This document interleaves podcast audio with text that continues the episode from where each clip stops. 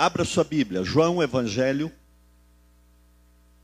capítulo 4, o versículo de número 10. Diz assim a palavra do Senhor: Jesus respondeu: Se você conhecesse o dom de Deus, e quem é que está lhe pedindo água para beber, você pediria, e ele lhe daria água viva. Quem conhece, pede. Diga para quem está perto de você. Fala, irmão, quem conhece, pede. Amém? Quem conhece, pede. Quem não conhece, fica na vontade. Toma o seu assento. Deus abençoe você. Nós estamos diante de um texto maravilhoso. Lemos só um versículo para ganhar tempo e também fazer aqui algumas explicações. Mas, irmãos, a Bíblia diz que Jesus estava indo de Jerusalém para a Galileia. E era necessário que ele passasse por Samaria. Digamos aqui, indo na GO 060, você quer ir para São Luís, é necessário passar em Santa Bárbara. Né? Só para ter uma ideia. Então é esse o contexto. A Judéia estava ao sul, Samaria estava ao centro, e a Galiléia estava ao norte. A Bíblia diz que Jesus ia então de Jerusalém para a Galiléia e era necessário. A, a rodovia passava dentro de Samaria. E quando eles vão chegando perto de uma cidade chamada Sicar, é o nome dessa cidade, a Bíblia diz que eles chegam ali logo na entrada da cidade e lá havia um poço, um poço de água. Naquela época não tinha posto de combustível, hotel, pensão na beira da estrada. Então, na beira lá do caminho tinha um poço. Esse poço era conhecido como Poço de Jacó. E a tradição dizia que foi Jacó que furou aquele poço. Já imaginou? Né? Era o poço de Jacó que ficava em Sicar. Os pastores, eles iam cuidar do rebanho no campo. E aí eles furavam um poço para tirar água para dar água para o rebanho, porque aquela região não é como a nossa, que quase todo canto que você vai tem um rio, um rego, um córrego, né? Lá não, tinha que furar. E a maioria dos buracos não achava água. Era muito difícil. Então chegou aqui, vamos furar um poço. E a tradição afirmava que quem furou aquele poço foi o pai Jacó. Então aquele poço era famoso, né? Quem abriu isso aqui foi Jacó, pai dos doze, de quem veio toda a história, Moisés e por aí vai.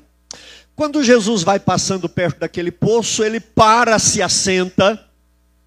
Os doze apóstolos falam, mestre, é, é, vamos chegar em Sicar. Ele disse, eu estou muito cansado. Eu vou ficar sentado aqui, beber uma água daqui a pouco. Mas vão, vão vocês. Porque eles tinham que fazer compra. Né? Tinham que fazer compra lá na venda de Sicar, lá no, no, no supermercado de, de Sicar. E eles olharam, cada um queria comprar uma coisa, ah, eu quero isso, eu quero comprar aquilo, eu quero ver, eu quero. Né? E, e foram todos, não ficou um com Jesus. Eles seguiram, entraram na cidade, Jesus ficou lá, descansando. De repente vem uma mulher. A Bíblia diz que era por volta de meio-dia, né? Hora que o sol está pino, como se diz, está no alto, está quente demais. E Jesus está lá, irmão, cansado, né? com sede. De repente vem uma mulher com um cântaro, um pote de barro na cabeça. Provavelmente uma rodia aqui, o um pote em cima daquilo, né? E aquela mulher vem, aquele pote na cabeça. Quando ela chega, desce aquele pote, prepara para tirar água. Jesus rompe o silêncio. E no versículo 7 do capítulo 4 ele fala: Me dá água para beber. Olha como que ele começa a conversa, né? Me dá água para eu beber. Aquela mulher para e faz uma pergunta atrevida para Jesus: Como sendo tu um judeu, pedes a mim, mulher samaritana, para te dar água? E aqui tem dois problemas sérios. Primeiro é o problema do judeu com o samaritano, que os irmãos conhecem. Ultra inimigos, né? O judeu desconsiderava o samaritano. os rabinos costumavam dizer que a carne de porco era mais viável de se comer, porque a lei, a Torá, condena comer carne de porco. Eles diziam: é melhor você comer carne de porco do que uma comida feita por um samaritano, qualquer que seja. Será que o samaritano era impuro aos olhos de um, de um judeu, né? Olha, come carne de porco, mas não coma comida que um samaritano faz. Então eles eram. Né, o samaritano é desviado, não é crente, aquele povo é, é, é carnal demais. O problema ali cultural, religioso, espiritual. E o outro, você é um homem, eu sou mulher. Né? Naquela época, imagine hoje, dois mil anos, ainda tem muito preconceito e problema nessa questão de homem e mulher. Imagina dois mil anos atrás, né? que a mulher nem de casa às vezes poderiam sair, e o homem andava na frente, a mulher bem atrás, né? E, e, e, e, a mulher era meio que uma propriedade do homem, então era muito difícil. Então ela dá um, um chega para lá em Jesus: você é judeu, eu sou samaritano, você é homem, eu sou mulher, não tenho água para você. Nesse contexto, Jesus fala o que nós lemos aqui. E o que eu acho interessante é que ele não respondeu a pergunta dela, né? Como sendo tu judeu, pedes água a mim que sou mulher samaritana? É uma pergunta. Jesus não fala, ah, é porque. Sabe como é que é? Não, ele não, não responde a pergunta dela. Ele fala outra coisa totalmente diferente. Ah, se você conhecesse o dom de Deus e quem é que te pede água para beber? Então você lhe, e ele fala na terceira pessoa, você lhe pediria e ele te daria água viva. Irmãos, a primeira coisa que salta aos meus olhos é a graça de Deus. Aquele favor que nós recebemos de Deus e não merecemos. Às vezes a gente começa a achar que pode, que tem direito, que a gente não é tão mal assim. Afinal de contas, sou eu, né? Mas não é nada disso. Jesus ele vem de Jerusalém e até chegar em Sicar, eu imagino quanta gente boa Jesus passou perto delas, né? Jesus ele talvez um, um bom judeu, um samaritano bom, um homem, uma mulher, um jovem, mas ele não, não parou para nenhum deles, ele continuou. Mas agora, no poço de Jacó em Sicar, ele para. O sol estava quente. Ele fica sozinho. E para que, que ele faz isso? Para que, que ele espera ao lado do poço de Jacó? Ele espera porque ele queria ministrar graça na vida da mulher samaritana. Ele queria ter um encontro com a mulher samaritana. E não estava na agenda da mulher samaritana encontrar com o Messias, ela nem imaginava. Ela saiu de casa como sempre, talvez chateada, talvez nervosa, porque meio-dia não é hora de buscar água no poço, ou se busca de manhã, ou se busca tarde. Alguns comentaristas dizem que ela foi meio-dia para não encontrar ninguém.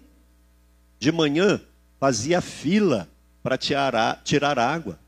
Os pastores tiravam água para as ovelhas de manhã e à tarde. De manhã para começar o dia, à tarde para começar a noite. As casas iam buscar água de manhã, porque o sol não era quente, ou à tarde, porque estava fresco. Essa mulher foi ao meio-dia porque ela não queria achar ninguém. Mas mesmo não querendo encontrar ninguém, alguém queria ter um encontro com ela. Eu não vejo outra coisa senão a benevolência de Deus, senão a graça de Deus. Jesus estava lá para ministrar na vida daquela mulher algo que ela ainda não tinha experimentado. Ele estava lá para falar da graça de Deus que não depende daquilo que nós somos ou fazemos. É o favor que nós não merecemos. Ele estava lá para falar da misericórdia. Jesus ele tem um encontro com aquela mulher para falar do Espírito Santo, do dom da vida que é o Espírito Santo, que gera vida em quem está morto. Irmãos, o que é isso se não graça?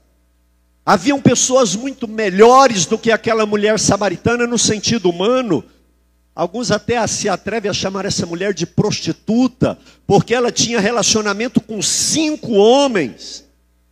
E o sexto agora não era marido dela, ou era um adultério, marido de outra mulher, ou sei lá o que era. E ao longo da conversação, Jesus fala: vai lá e chama o seu marido. Ela fala: não tenho. Ele diz: dissestes bem, porque você já teve cinco maridos. E o que você está agora não é seu. Será que foram casamentos e divórcios, cinco divórcios, que dificuldade. O que tinha, que maldição existia na vida dessa mulher. E ela estava tão frustrada com esse negócio de casamento que o sexto relacionamento não era casamento e não era um homem dela, era o marido de outra mulher. Mas Jesus para ao lado do poço de Jacó para ter um encontro com esse tipo de gente é graça. Eu não sei na beira de qual poço Jesus te encontrou, mas você só está aqui por causa da graça. Nós não merecemos, não há nada de bom em nós. A Bíblia diz que nós estávamos mortos em nossos delitos e pecados, mas Ele nos amou e Ele nos esperou. Eu não sei quanto tempo Ele te esperou 10 anos, você veio para Cristo, 12, 15, 30, 50 anos, eu não sei quanto tempo ele ficou ali num poço de alguma vida dissoluta, de alguma dificuldade, de alguma necessidade, esperando a mim e a você. Eu me lembro, quando eu tive um encontro com o Senhor. Foi no dia 16 de outubro de 1988. Ele estava me esperando para um encontro. E eu pude experimentar a graça salvadora de Deus que mudou a minha vida. Isso é graça, não é mérito. Isso não é merecimento, é favor de Deus em nosso benefício. É benevolência. O céu não é céu para quem merece. O céu é céu para quem recebe a graça de Deus em sua vida. Nessa ministração, nessa passagem aqui, o que primeiro salta aos meus olhos não é outra coisa senão a graça do Senhor. Quem lembra o dia que Jesus veio ao seu encontro aí? Quem lembra? Quem lembra de verdade? Vamos aplaudi-lo por isso? Vamos? Eu estava lá, na beira daquele poço seco, com um pote de barro na cabeça mas ele mudou a minha história. E nós precisamos de ter esse encontro gracioso com Deus através da pessoa de Jesus Cristo. E ele vira para aquela mulher depois desse encontro gracioso e fala: Ah, se você conhecesse o dom de Deus. E aí ele fala duas sentenças ou duas condições se você conhecesse o dom de Deus e quem é que está te pedindo água. Então são dois conhecimentos: o dom de Deus e quem é que está falando com você. Dom é presente, é dádiva, é alguma coisa que a gente ganha de graça. E Jesus pergunta para que fala para aquela mulher: se você conhecesse o dom de Deus, o presente de Deus. Você conhece o presente de Deus? Você sabe o que é o dom de Deus? E se é dom, é presente, não é porque nós conquistamos, é, é graça. É graça. É um presente de Deus para nós. E Jesus olha para aquela mulher fria, aquela mulher vazia, aquela mulher sobrecarregada, marcada com o pecado que vem desde Adão acompanhando a humanidade, e fala: se você conhecesse o dom de Deus, e quem é que está falando com você? Para a gente entender isso daqui, seria como se eu dissesse assim: ah, se você conhecesse o pastor dessa igreja, e quem é que está pregando nessa manhã? Talvez ficaria mais claro se a gente assim dissesse: Ah, se você conhece quem é o pastor dessa igreja, a saber, quem fala com você. O que Jesus disse aqui foi isso.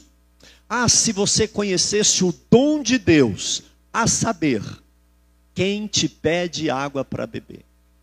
Naquela hora ele está dizendo: Eu sou o dom de Deus, eu sou o presente de Deus. Sou eu que Deus mandou para manifestar a graça dele no meio de uma humanidade caída e atolada em pecados. Se você conhecesse o presente de Deus e quem eu sou, porque Ele é o presente de Deus. Meus irmãos, o ser humano não tem reconhecido o dom de Deus. As pessoas estão fechando as mãos e o coração para não receberem o dom de Deus, que é Jesus. Menosprezam Cristo, zombam de Cristo, fazem homenagens a demônios nas suas festas carnais. E se é festa carnal, tem que homenagear é demônio mesmo, né? No último que houve, desdenharam ali um, um Satanás arrastando um pseudo Cristo. Ali é lugar disso mesmo. Tem gente que ainda assusta. Eles estão mostrando quem eles são. Eu costumo dizer que carnaval não é festa das máscaras. Carnaval é quando o ser humano tira a máscara e mostra que ele é um carnal, um, um, amante que idolatra o sexo, um amante de demônios, e ainda tem gente que dá público para isso. E fica replicando mensagem, irmão, lá é lugar disso mesmo. Você assustaria se um macumbeiro tivesse fazendo macumba numa esquina? É coisa deles. Aquele lugar é lugar disso. Aquilo lá não cabe aqui, no meio do povo que conhece o dom de Deus e conhece o presente de Deus que é Jesus Cristo. Isso não tem lugar no nosso coração. Amém, irmãos? Porque no nosso coração está Jesus Cristo, Ele é o dom de Deus. E Jesus fala assim: olha, se você conhecesse o dom, o presente, a dádiva de Deus, e ele fala: a dádiva de Deus sou eu que falo com você. Tem uma frase que às vezes eu falo aqui no púlpito da igreja. Uma pessoa não valoriza o remédio, se ela não sabe que tem aquela enfermidade. Se a pessoa acha que tem a saúde boa e alguém diz: Olha, foi descoberto o remédio para a doença X, ele fala: Eu não tenho essa doença, então eu não quero esse remédio. Para você entender, olha, foi descoberto um remédio efetivo aí para AIDS. Eu falo: Eu não tenho esse problema, né? Eu sou fiel, estou com a minha esposa, tomo cuidado, não tem nada disso, eu não tenho AIDS. Que bom que acharam o remédio, mas não me interessa. Passa para frente. A fila anda. Agora, se um aidético, moribundo, com os dias contados, ouvir uma notícia, foi descoberto o remédio da cura definitiva, não é aquele que vai engambelando, não, é um remédio que cura, ele já brilha os olhos. Por que, que o ser humano não valoriza o dom de Deus? Eu te pergunto, por que, que as pessoas não honram Jesus como deveriam honrar? Por que, que as pessoas não correm para a cruz, levantam a mão para Cristo, vêm para a igreja? Por que, que as pessoas não leem Bíblia, não se entregam a Deus na pessoa de Jesus? Porque elas não descobriram que estão mortas em delitos e pecados. Porque quando o ser humano entende que está em pecado e que ele vai para o inferno, e ele entende que o dom de Deus é Cristo, que traz vida e vida em abundância, aí ele corre para Cristo. O dom de Deus é Jesus Cristo, o Senhor. Quem bebeu desse remédio aí? Quem já bebeu desse dom, desse presente, né? É Ele que nos perdoa, Ele que nos sara, Ele que limpa a nossa mente, Ele que cura o nosso coração, Ele que nos dá, nos dá esperança, perspectiva de vida. Jesus é tudo na nossa vida, o resto é resto. Deus olhou para a humanidade e não falou, ah, eu vou mandar diamante para aquele, dinheiro para esse. Eu vou, não, irmãos, isso é um trabalho, Deus tem seus propósitos. Mas ele diz: só tem um presente que eu posso dar para o ser humano que ele jamais teria é a vida que existe na pessoa de Jesus Cristo, Senhor. E aí Jesus diz: se você conhecesse o dom que Deus manda, que sou eu, Jesus fala, você lhe pediria. E ele fala na terceira pessoa, mas ela entendeu que ele falava dele, porque ela fala assim: como se você não tem nem balde? Né? Então ela percebe, mas ele responde na, na, terceira pessoa. Se você conhecesse o dom de Deus e quem é que te pede água para você lhe pediria e ele lhe daria. água viva. Olha que coisa maravilhosa. Se Cristo é o presente, o dom de Deus, o dom de Cristo ou o presente de Cristo é água viva. Deus nos dá Cristo para perdão de pecados e Cristo nos dá água viva. O que é água viva? É água corrente. É aquela água que não é parada. Uma água num poço, numa cisterna, se você não tirar sempre e beber e tirar, ela vai perdendo. O oxigênio acaba, ela cria uma ferrugem, ela fica com gosto ruim. Por isso que às vezes a cisterna fica muito tempo parada, tem que desaguar. Quem lembra dessa época aí? Tinha um cisterneiro que tinha que ir lá e desaguar e limpar o fundo, porque ficou parada. Água parada é água morta. A água do poço de Jacó, do legalismo, do tradicionalismo, daquela coisa que vem oriunda de uma lei distorcida e mal compreendida, porque o que veio de Jacó, senão os doze e Moisés, o que Moisés recebeu no Sinai, não que a lei seja água morta, mas o homem não bebia dela. E por não beber, ela se tornou um poço de Jacó que não satisfaz a necessidade humana. Jesus pediu água de um poço de água parada. E ela negou. E Jesus lhe prometeu uma água viva, uma água corrente, uma água que não é empoçada, é aquela água que vai nas pedras, tem cascata, tem cachoeira, é uma água viva, Pastor, se Jesus é o dom de Deus,